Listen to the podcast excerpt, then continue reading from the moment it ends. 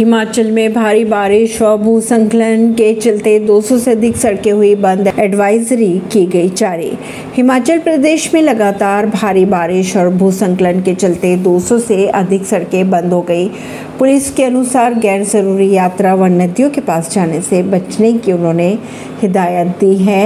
IMD ने शिमला, मंडी, कांगड़ा समेत राज्य के आठ जिलों में भारी बारिश होने का अनुमान भी जताया है। बारिश के चलते दो सौ पचपन लोगों की मौत हो चुकी है। खबरों की अगर माने तो शनिवार तड़के मंडी जिले में मंडी शिमला राजमार्ग पर कांगो के पास सड़क धंसने के कारण हिमाचल सड़क परिवहन निगम की एक बस दुर्घटनाग्रस्त हो गई थी, जिसमें उसमें सवार बारह यात्री घायल हो गए थे। खबरों की अगर माने तो हादसे में यात्री बाल बाल बच गई, क्योंकि बस सड़क के धंसे हुए हिस्से पर रुक गई और गड्ढे में नहीं गिरी।